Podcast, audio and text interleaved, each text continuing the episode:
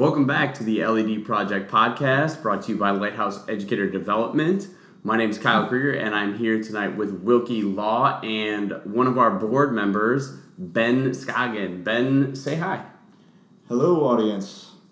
Now, uh, Ben is gonna. We're gonna start off by having Ben just talk a little bit about uh, himself, so you can get to know him and how he's involved with our uh, nonprofit. All right. Good afternoon, ladies and gentlemen, or whatever time of day you're watching right now, or listening rather. Uh, I'm a good friend of Law and Kyle's, and uh, about a year, a little over a year ago, Kyle asked me to join the board just because of how I fell in line with the, the mission and the goals that they have here with LED. Uh, just to give you a little bio on myself, I'm a, a businessman. I work up at Aon Hewitt right here in Texas, just up the road from Spring, where LED is currently housed. I'm also a uh, lieutenant in our Marine Corps Reserves. Another little side job, not a huge time taker, but something I'm very passionate about. And then I kind of dabble in a few little odds and ends here and there just to help keep myself occupied. Uh, does that satisfy what we're looking for as far as a bio? That's perfect. Absolutely. Cool. I, I met Ben going on five years ago. Uh, he was coaching at the CrossFit gym that I started at and just developed a very natural relationship. And he's helping both Law and I uh, get towards our fitness goals. So, Law, why don't you go ahead and say hi this evening? Hey, what's going on, everybody? All right. Uh, let's start out with um, we, got a new segment we're we're starting with this podcast. It's called Clear the Air. So before the podcast starts, we want to make sure that nothing's on our mind that is going to get in the way of us delivering uh, value to teachers. So, Law, I'm going to send this one over to you for the first uh, installment of Clear the Air. All right, clear the air, let me just say, um, for the last two weeks, I've been on a car search. You guys know I've been looking for a new car since my car went down, and it, it's something about the industry of automotives that I think we really need to take a strong, hard look at. Um, from going to different car lots to car lots, doesn't matter how big, how small. Uh, I like to go in with knowing my buying power. So I've secured my financing before I got to the car lot because I wanted to base it off of my what I could afford monthly versus what you think you can try to put me in and make it work. And as I go into the lot, and I'm going to go ahead and put them on blast because I've already emailed the manager um, uh, at um, Toyota of Humboldt, and this guy who sells, who's, who's trying to sell us, is we walk out and I was like, hey, this is what my buying power is. I said, this is what I'm looking for. He said, well, this is the only car I have on the lot that fits your scenario. I said, well, I'm not interested in it. That's okay. That's okay. Thank you very much. Appreciate it. He said, no, wait, what do you mean? You need a car, right? I was like, yeah, that's a car. My wife was stunned. I was stunned. And we just kind of looked at each other. It's a car. No, even if it was a car and that's all I could get, I would never buy anything from someone who would treat a customer like that. And so it just kind of at that point got, got me into thinking. I told my wife, I said, you know, what what is it about their training program that they feel that that's okay to say that to a customer? Because where I'm from, customer service says customer is always right. Mm-hmm. Right. Am, am, am I, am I missing something in that, or is that? I mean, that's what I've always been taught. Was Customers there always something right. wrong with the training program, or was there a lack of a training program or lack altogether? of there thereof. So Throw them out on Um, the battlefield and see how they do. I was really excited that, that I did hear back from the management team after I sent the email, and the manager was very apologetic uh, and said that he would make sure that they take immediate actions after. But to me, it just doesn't make any sense that if you're going to if you're going to service people, and, and this goes for teachers as well, so um, it's a good segue into it, that you have to realize that as teachers, our customers are students. We're not fortunate enough to get to see them like some every week at the grocery store or once a month in the mall or maybe once every five to six years at a car lot. We see them every single day. So, what is your customer service saying about you as a person, number one, and how you how does it reflect on your customers? Because your customers are going to tell your story. You know, as we've been looking for cars, I look on Yelp and I look at all the reviews that people say about not about the cars, about the people selling the cars. You know, in terms like I felt nasty, I felt like I'd been used, I felt like I was you know, I felt dirty after talking with them because, you know, it's like you get this image of this this sleazy uh, uh, uh, car salesman coming out with the, you know, cologne and smoke smell with the shirt Mhm. unbuttoned down, and you just come out just like, hey, you know, I'll sell you anything. Yeah, it may be a Tahoe that's for two hundred dollars, but it has a go kart engine in it. You know, that that's not what I'm looking for. So Yeah. I just think that for me, that was like the kind of the crush this whole week, just of, of looking at how people attribute what they want over what somebody else's wants. You know, I want the sale, so I'm just gonna do whatever it takes to sell you. No, don't sell me. Mm-hmm. Partner with me, and that's what I told my wife. That's why I went with my the credit union. I said they've already partnered with us, so let me go back to them. I don't need to go everywhere else. I've already have a partnership with them. Immediately, very helpful. Got you taken care of, Mr. Law. Let's go do it. And it's about building. I told my wife, I said, I will only do business with people who are willing to be partners. I don't want you to sell me anything. I want you to partner with me. Mm-hmm. You want a long term relationship. Exactly. There's accountability there. It, it, and, it, and it, it goes to show in this generation that we're in now, there is that, that, that that's far and few between. Mm-hmm. Right. Everybody wants the next big thing. I don't care what it is. I've been faithful to Sprint for almost 12 years. So when we have problems with our phone, I put that out there. Look, we've been with you guys for over 12 years. We haven't gone when we could have. We haven't gone when we should have. We've stayed with you, even though your rates are not as competitive as other people. We've stayed with you. That should speak volumes. You know, and I think that when you do that, that's why I'm with Galaxy and I haven't gone over to Apple. You know, even though the iPhones have some uh, great, you know, bells and whistles, I stay faithful to my Galaxy. I, I'm, it hasn't burned up on me. And it So- can double as a fire starter. You know, just shake it up a couple of times, and when that thing explodes, you can stay warm at night. Yeah. All right, Ben. You want to clear the air on anything? Oh, there's a there's a lot there's a lot to be cleared, so I'm not gonna go too deep. Uh, kind of getting the theme for what you guys are aiming for here. Uh, whole lot on the plate lately between trying to become a firefighter, a volunteer firefighter, and you know participating in upcoming training events and things like that with the Marine Corps, and then having a civilian job.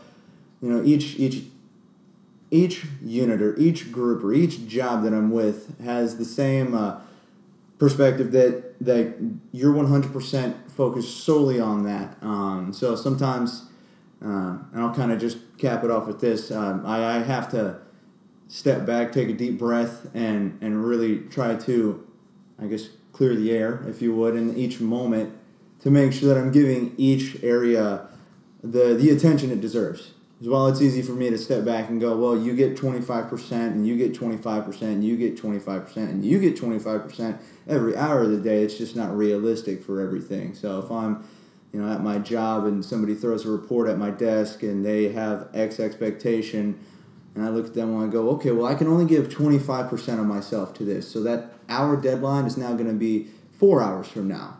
I can't do that. I can't look at my boss and go, thanks, uh, but I'll do it when it feels good for me. So, uh, whether it be day to day life or even right now, you know, there's a lot of things on my mind. I got to take a deep breath, zone in, make sure that the the moment right now is what's being focused on. So, kind of, am I hitting the target Per- there? It's Am I- whatever you want to clear the shot? air. Uh, All right. I'm going to clear the air on the majority of what I did this weekend. I spent probably 10 hours this weekend watching the Masters tournament.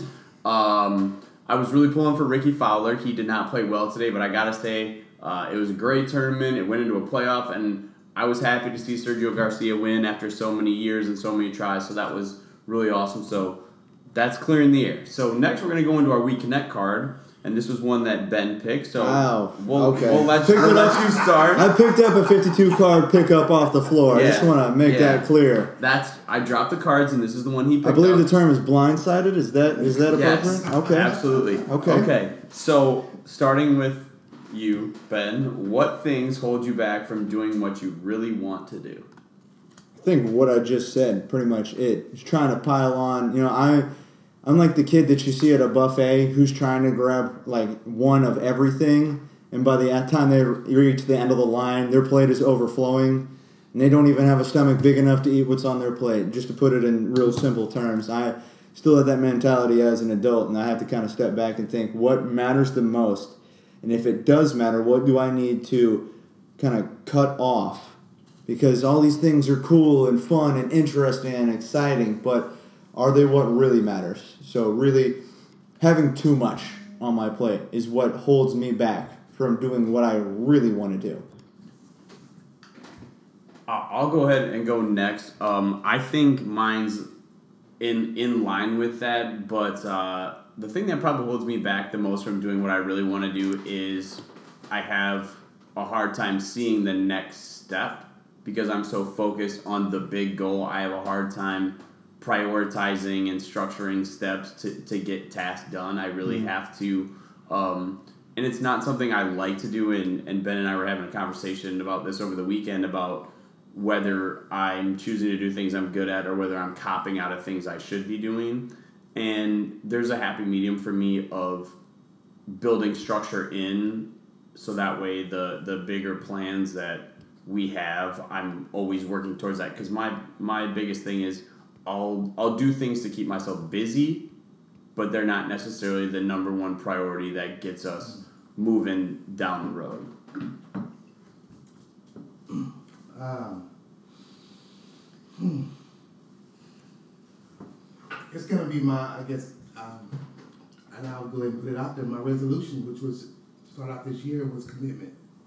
I think that's the one thing that, that gets me. Um, I think I'm doing better this year than I have, but I know that my level of commitment, when I put my mind to stuff, it gets done.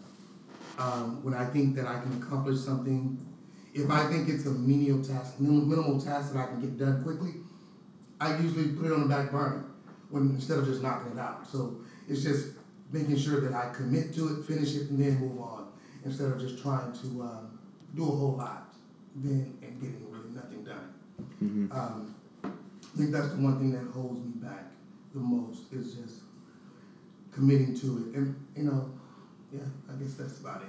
I feel like we just all kind of hit the same note there with doing too much. Just- yeah Cool, because it's, it's fun too. If you put a lot of like little wickets that you know you can accomplish, it gives you that that feeling of satisfaction mm-hmm. every day. I've gotten a little bit done. Was it even related to my goal? I feel great because I accomplished something, but does it really improve me for the long term? Does it really Right. help Yeah. with what I'm trying to get to in the long term?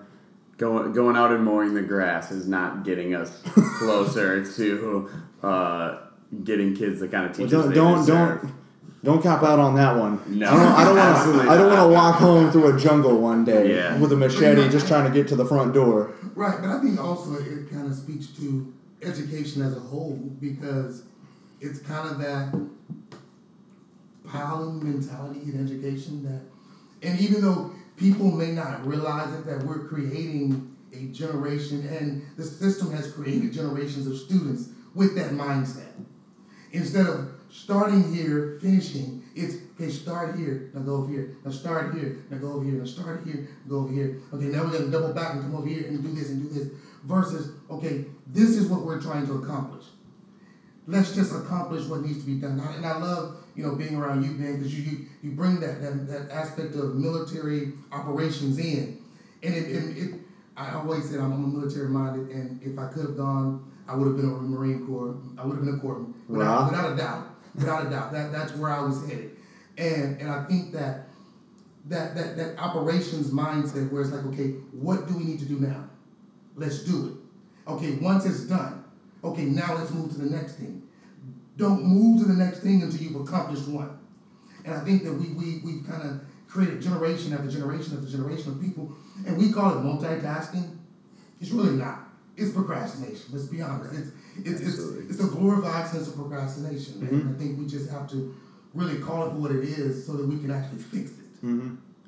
And we're and and that's kind of the main focus of the podcast is talking about the relationship the three of us have and the accountability that it brings. But one more thing before we get back to that, Ben, do you have a book recommendation that you think everybody Oh. should read? Oh, I'm getting blindsided all over the place. Hey, A book recommendation that I think everyone should read.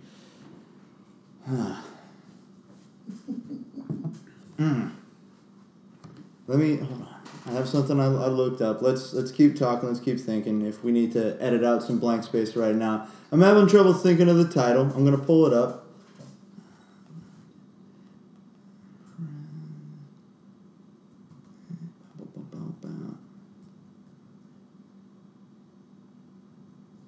Ben's looking uh, on his Audible currently, so we're letting. No, no, not my up. Audible. This is something I actually read with my eyeballs. Oh, nice. Yes. Ah.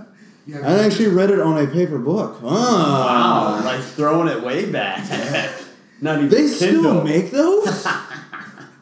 You know, I tell I love my Audible, but it's nothing like turning pages. It's something about it that when you can highlight it, you know, instead of bookmarking it and having to go back to it, it's just something about that. You can write all over the pages, and yep. I love the convenience of Audible, but I mean, It is. Yeah. And like if you're going on a trip, or if you're like, uh, when when we were getting a little brick, uh, brick, quick, little shotgun blast class on how to like live on a MEU, basically living on a ship with the Navy. Like you can't bring a library of paperback books with you. So they were that, like things like that. They would hand out Kindles to the guys. So now you've got something that can have a thousand books on there. Know, obviously, everyone's going to have their own reading level. Somebody might take a week to read a book, and there's a kid over here that's reading a book in 10 minutes. You know, maybe not that fast. I hope not. He's probably not absorbing too much. But there's there's a place for everything. And then sometimes it's nice to take a step back and get a piece of paper in your hands. absolutely. So, um, so the name of the book it's by Dale Carnegie. How to Win Friends and Influence People. Uh, captain of mine that was um, he was my staff platoon commander uh, when I was going through one of my courses. He had us read a few. Um, are you both writing this down right now? I gotta, I gotta make sure I, I gotta make sure I right link now. it up so that way people can go right to Amazon and buy it. Oh, okay, nice. Okay, um, but he he had us read a lot of books from military strategy and uh, from past and current leaders, and and he had us read this. Um, is it on your Audible? It's not Audible. There you go. Yeah. Anyways, uh, it I like the book just because well for for this particular captain that suggested it, it kind of surprised me. But the biggest thing they gave me was uh, it kind of changed my way of viewing leadership uh, to be that of influence instead of iron fist. You know, it doesn't matter it, where you are, but to focus on um, am I going to bark orders at everyone and have them listen to me because I'm in charge? That's just the way it's going to be. Or am I going to try to lead through influence? And there's a there's a happy balance because I've seen individuals, especially recently, that use leadership by influence to not take ownership of things, right? And then I also see folks who just don't care about influence. They don't care how their people view them and how they see them. And so instead, they just roll with an iron fist. I think I've said that four or five times now. Yeah. That's going to be my term for the night iron fist. yeah. I might have been watching too much Netflix. yeah, that's a good. sh- That's a good show though. It is. But uh, you know, to your point, it's it's such a it's such a good um, comparison to what so many classrooms are, and I really like. And I know he he and I kind of had a moment when you said the word influence because that's really what we believe a teacher needs to do. That's what they need to do to be successful. Um, and even in this like in this modern age, like these kids are not going to listen to authority anymore. They're they're not, the, especially in the teaching field. The teacher is no longer a, a position of authority. There are certain teachers that use authority, and there are principals that use authority, but it's not authority in the sense where you are seen as like this this beacon that is the information provider because the kids can mm-hmm. get. But it's not just teachers and school leaders. It's any adult. The adults, the, the, there's such a big breakdown in parental roles in amongst children that the adults are not viewed as authority. I remember growing up, if we were doing something wrong and we saw an adult, immediately we stopped, dropped our rocks, and put our hands in our pockets. You know, that was just kind of the mindset. There's an adult coming, you stop doing whatever you're doing. Mm-hmm. You're gonna respect them. These kids nowadays can see a whole team of adults coming and dare you to get get out of the way. That's when you know you've crossed an age threshold when you say these kids nowadays. Let me tell you about these kids nowadays. Get off my grass. Get off my grass. But no, I mean, I think that's the. I think our society we have, we've tried to become friends to kids instead of parenting, mm-hmm. Yeah. and that has trickled down to where now they have no respect for anyone else. It's easier to be a buddy than it is to be the authority figure because there's going to be times, and like for me, being a uh, younger fella that's got to be in a leadership position, right? Sometimes I, I, I want to be everybody's friend. Most folks do, right? But you have to realize that sometimes the, the health and welfare, the well being of the people that you're leading, whether it be in a classroom or uh, business, wherever you are, you, you have to make a hard call that might be upsetting for them because it's making them do, say, do a task that they don't want to do, study for a test that they don't want to study for but in the long run, it's going to be more beneficial for them. It might not impact you whatsoever. So you can be a buddy and they can fail that test. You can be a buddy and they might not turn that assignment in at work. Or you can be a more figure of authority and you can tell them you here's your study plan for this test. I want to see it next week. Here is the timeline for you to create this project. I need an update every week until we get the, the assignment done by the end of the month. The more the figure of authority is not going to be liked as much. They're going, depending on how you lead, you can be respected. So putting it in that pers- from that perspective, would you rather be perspective or would you rather be a buddy? Would you rather be looked up to as a respected authority or would you rather be like lateral buddy? Right. Hey, bro, I know you're my manager. I know that you're my teacher, but I feel like I can. I've, I've seen some, some messed up things. I've seen teachers getting cursed out in class. I've seen teachers get slapped in the face by students. Mm-hmm. There's no authority there anymore once you cross that threshold. Once, once you- and once kids view all adults, if they view their parent as their buddy, then you become, hey, bro, hey, bro, bro, why are you doing this to me? First off, I'm not your bro. Mm-hmm. And I tell kids all the time, it is inappropriate for me, a grown man, to have 11, 12, 13, 14 year old friends. Yeah. That will end me in, in, in, in evening news, having that kind of friends. I mean, And it has in our Yeah. area You know- several times the last couple of oh years. yeah. Mm-hmm.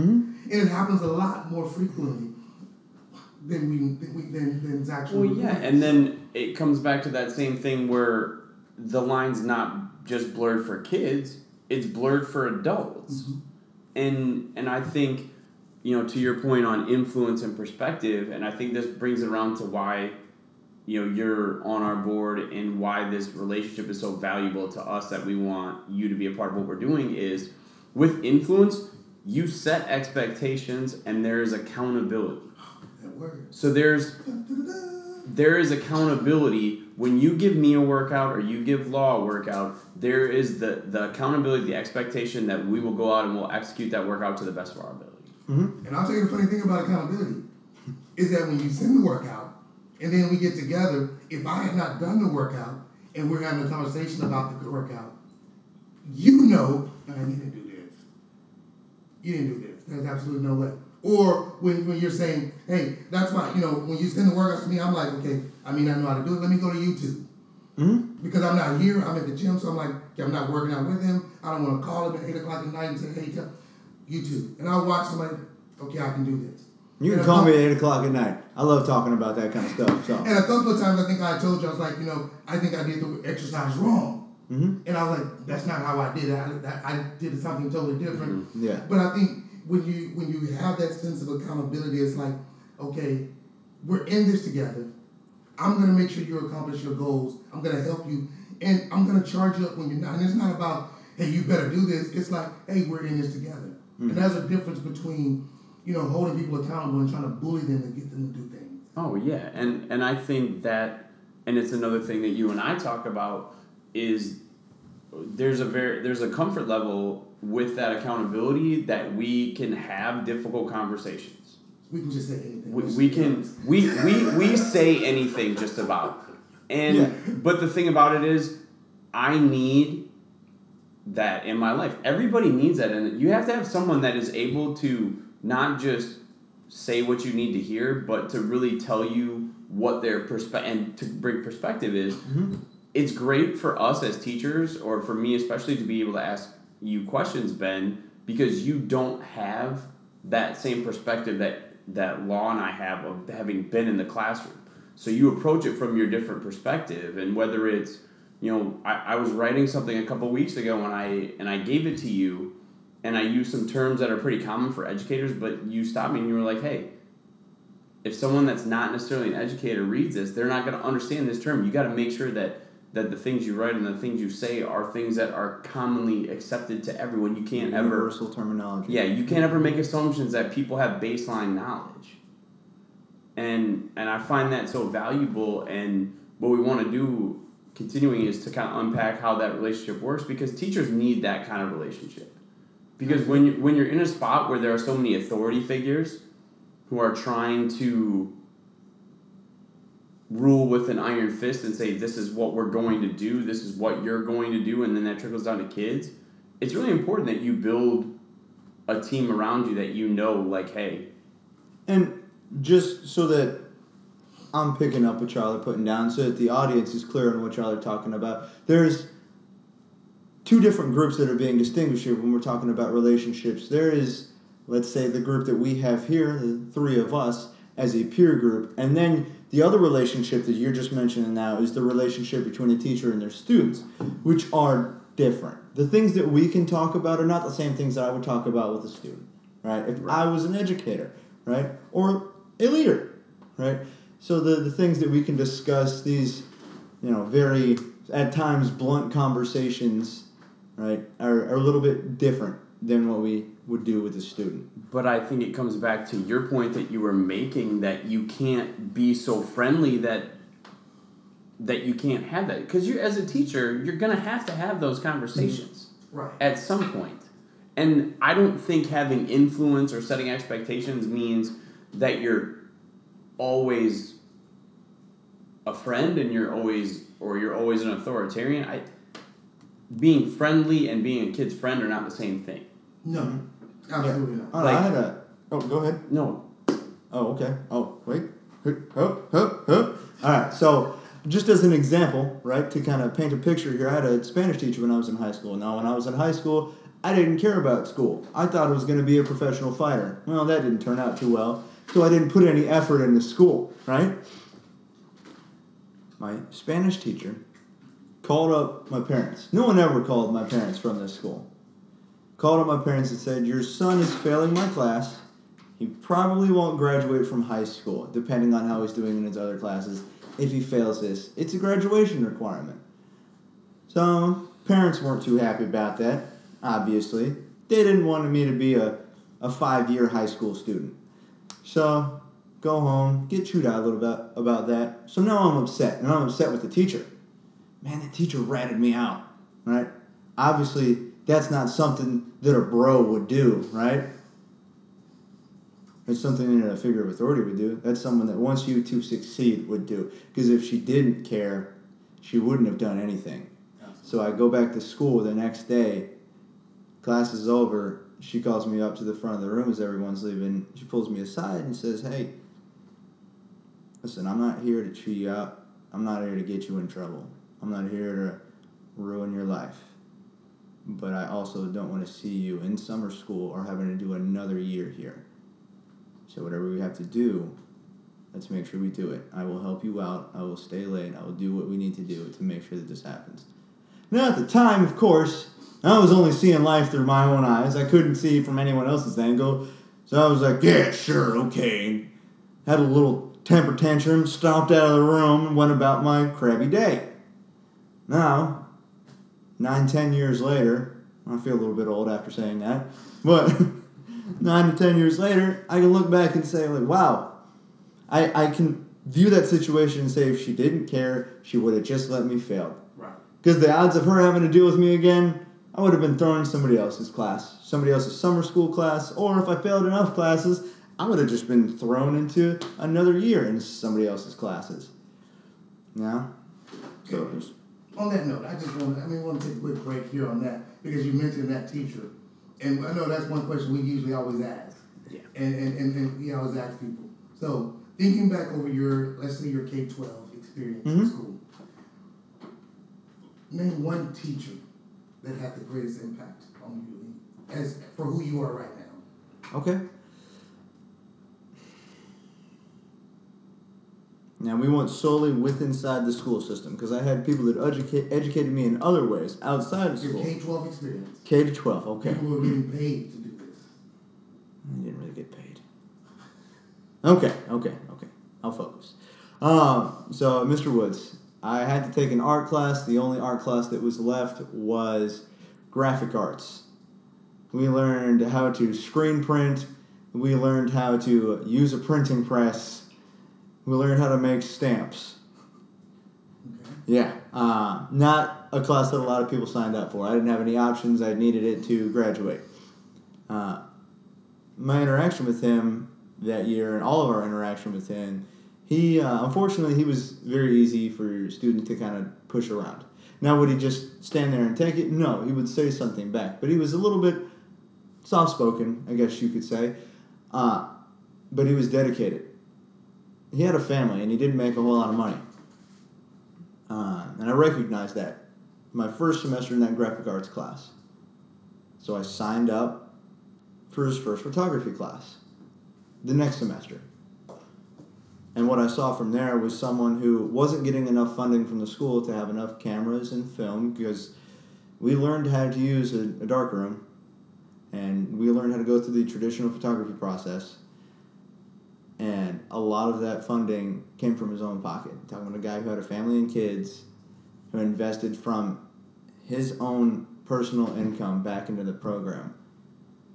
And he would take the time to have conversations. And every once in a while, when he would hear all the students flapping their jibs about, you know, whatever little worries they had in their lives, it seemed so grand at that point in time, he would every once in a while interject.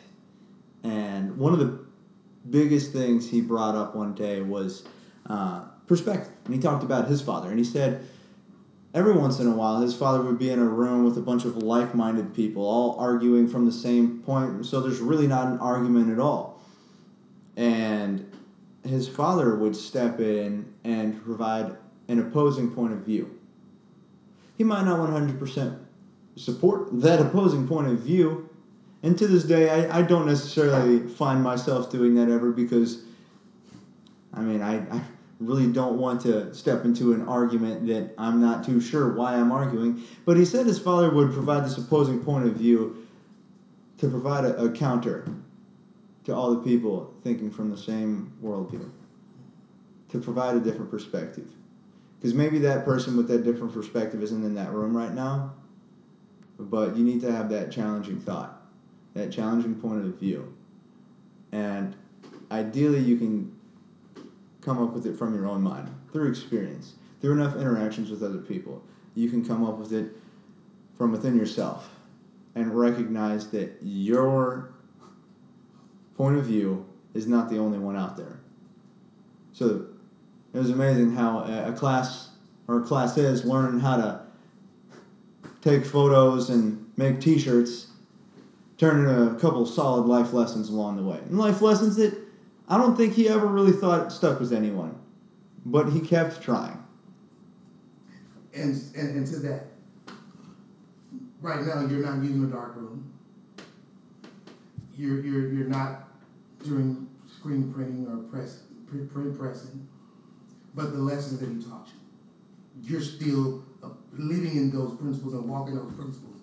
And, and I want to give a big shout out to Mr. Woods because we need more teachers like that. And you know, it's interesting because we always ask people that question, and it's always not the non-academic skills that teachers bring to the table that are the lasting ones. But teachers are always only judged by the academic that they bring. And I think to hear coming from a totally different perspective that it's not just the academics. Mr. Woods, where when you were living, where were you in Jersey? Look, live, never have to live, live in New Jersey. Sorry if there's no, someone sorry, from New no. Jersey listening. Uh, New Hampshire. New Hampshire. Yep, yep, yep. I knew it was new. news. Yeah. Yeah. New, new, new, New York? Unique New York. New Haven. Well, before uh, Law and I continue, we got to let Ben go. He's got to get on a call uh, with his. Uh, Just a call. ju- it's just, Just he's a going to call. be on a call. Uh, not going to specify what it is, but Ben, we appreciate your time, and Mm-hmm. we, we promise you that it will not be the uh, the last time you hear from Mr. Ben. So uh, yeah, this was fun. appreciate I like it, doing this. man. Uh, Absolutely, a conversation that was productive. absolutely. I'll be glad to come on again. All right, we'll catch you later on. All right. Okay, so now continuing off of the conversation we were having on um, perspective, so we're going to talk about Ben a little bit now that he's gone. Um, and I hope you can hear just from the conversation that he has the type of person he is. And number one, that, that's the number one reason why he's a part of our organization is because he's a top flight, top notch person Absolutely. um, you know, he really undersold himself in terms of what he does and, and the things he does. But at his heart, he's a teacher. Um, he, he's willing to teach anyone anything, uh, especially when he's got a skill. And he, and he does it so often for little to no compensation or gain other than other than just the joy. So uh, we want to brag on him a little bit and, and what he brings because uh, that perspective is really valuable to give us the opportunity to see things from a perspective Yeah.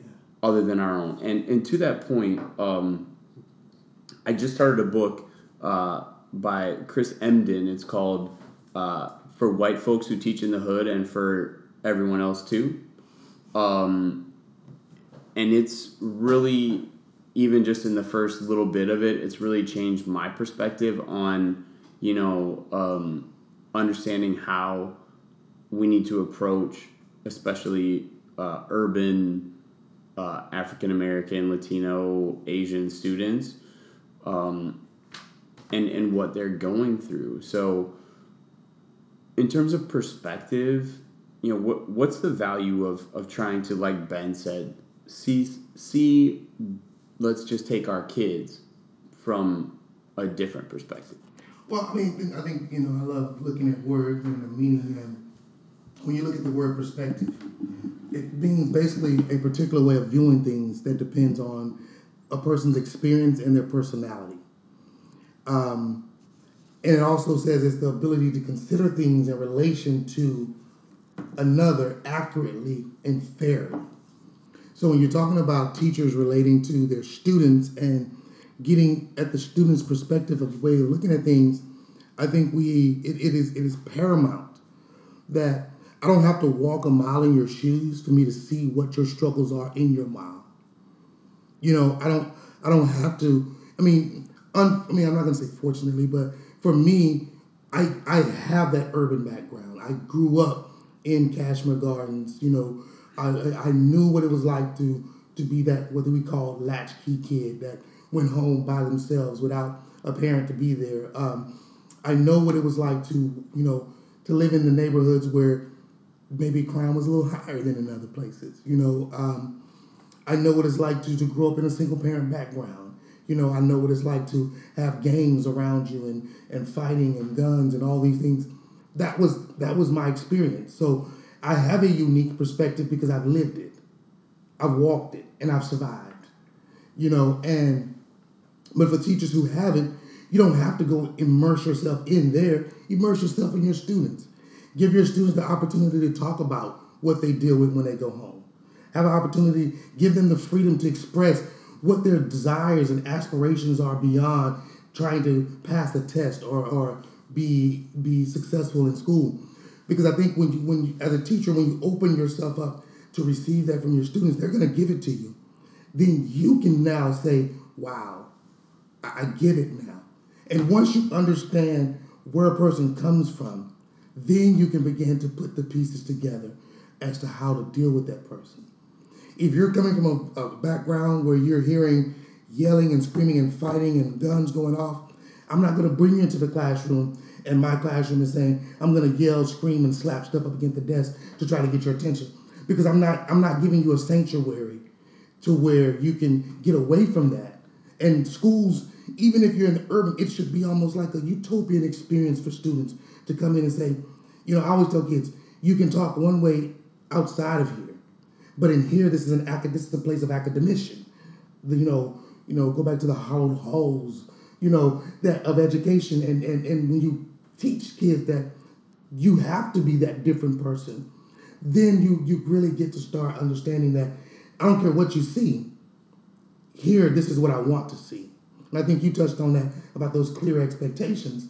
And and as teachers, if you want the perspective, talk to your kids.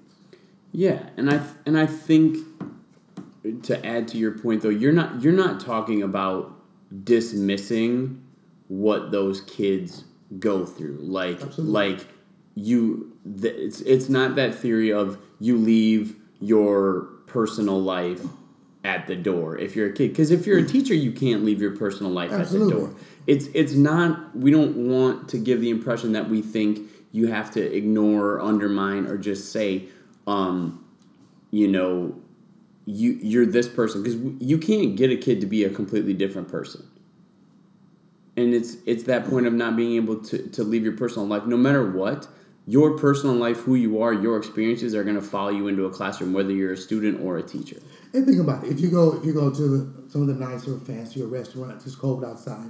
You can't leave your coat hanging on the back of your chair. They have a thing called a coat check.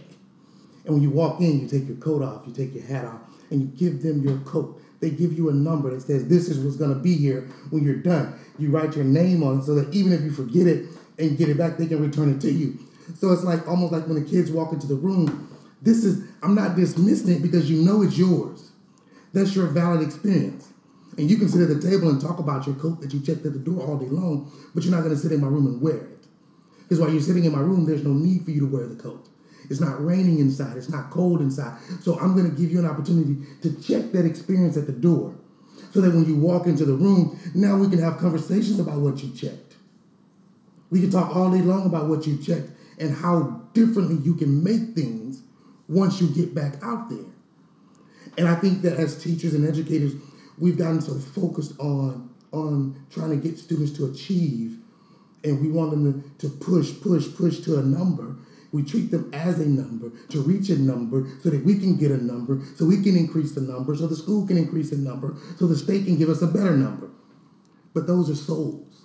Those are human beings that are in that room. They're, they're, they're, they're people, individuals, they're future doctors. I think I just posted something uh, on my Instagram that says the, fu- the future of the world is in my classroom today. So when you look at talking about perspective, knowing that that I have to teach them how to cope with what they're dealing with out there in here from a different perspective from what they get out there. Out there, they're going to teach them the rough and hard route. In here, I'm going to teach you how to escape that. Yeah, and and I think one of the the profound things that Chris Emdin writes in his book is, you know, in terms of perspective, not giving in to the stereotypes of what students are. Absolutely. If if you know a certain kid is loud and boisterous and has a lot of confidence, that doesn't necessarily mean that they're going to be a behavior problem in your class. Just the same as if a kid is a little more subdued and not as loud or vocal that they're going to be a kid who can be taught. It, was talking a lot about uh, there's only two real categories. They're either kids that are teachable and kids that aren't. And teachers too often, especially in the urban areas, try as best they can to classify them as one or the other and the the kids never escape the classification. And I think that just brings us back to, you know, the antidote to not having a perspective is to build a relationship.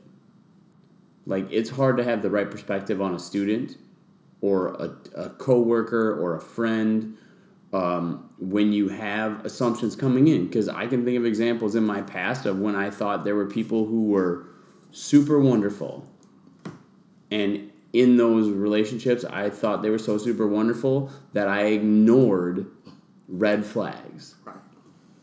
that really would have said to you like hey this is this is not the type of person you want to be spending your time with. Because you've made up in your mind already that this person is the end all be all. Right.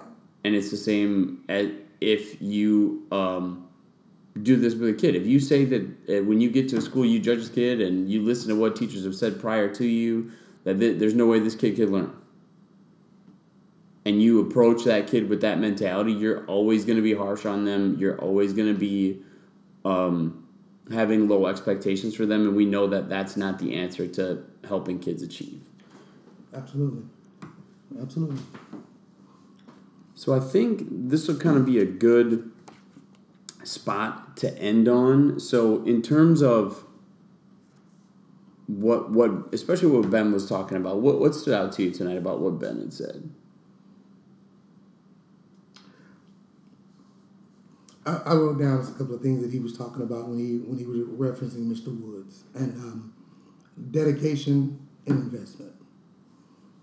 Um, my pastor, uh, Dr. Dr. J. Wesley Boyd, always says that I can tell you what means most important to you, and I'm, I'm gonna try not to get choked up on this because he says I can tell you what what means the most to you if you show me your wallet.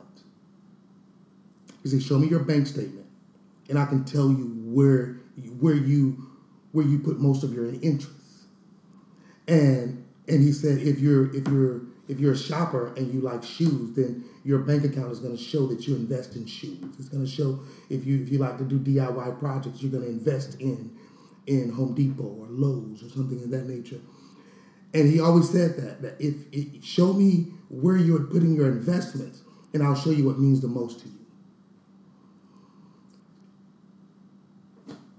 So in the selfless world, the selfish world that we live in, we invest money in the aesthetics of things and not the functionality of things. Aesthetics fades, functions don't. And I think that Mr. Woods knew that. Mr. Woods knew that. And even now, 10 years later, he has a living testimony of what his teaching meant to the students that he encountered by simply showing, not even saying you have to be dedicated, not even saying I have to invest in this, but simply by showing it. Ben didn't say he said that he taught them dedication. He said, I watched him. He didn't say he, he talked to us about the investments he's making. He says the school was underfunded, so he did this out of his own pocket. They saw him doing it. And I think that, that in this day and age where we want we want the bling bling, we want the accolades, but we don't want the work and the sweat equity that you got to put into it to get it. You want the title, but you don't want the work for the title. And that just, you know, yeah, that those two words, dedication and investment, to me, I wrote them down as soon as he was somebody was talking because they just stood out to me. That if I could be known as anything as a teacher, I would love to be known as a dedicated teacher, as a teacher that made investments in their students, in their students' future. That he's not even using, but the concept and the principle of dedication and investment he uses because that's what he does for us here at LED.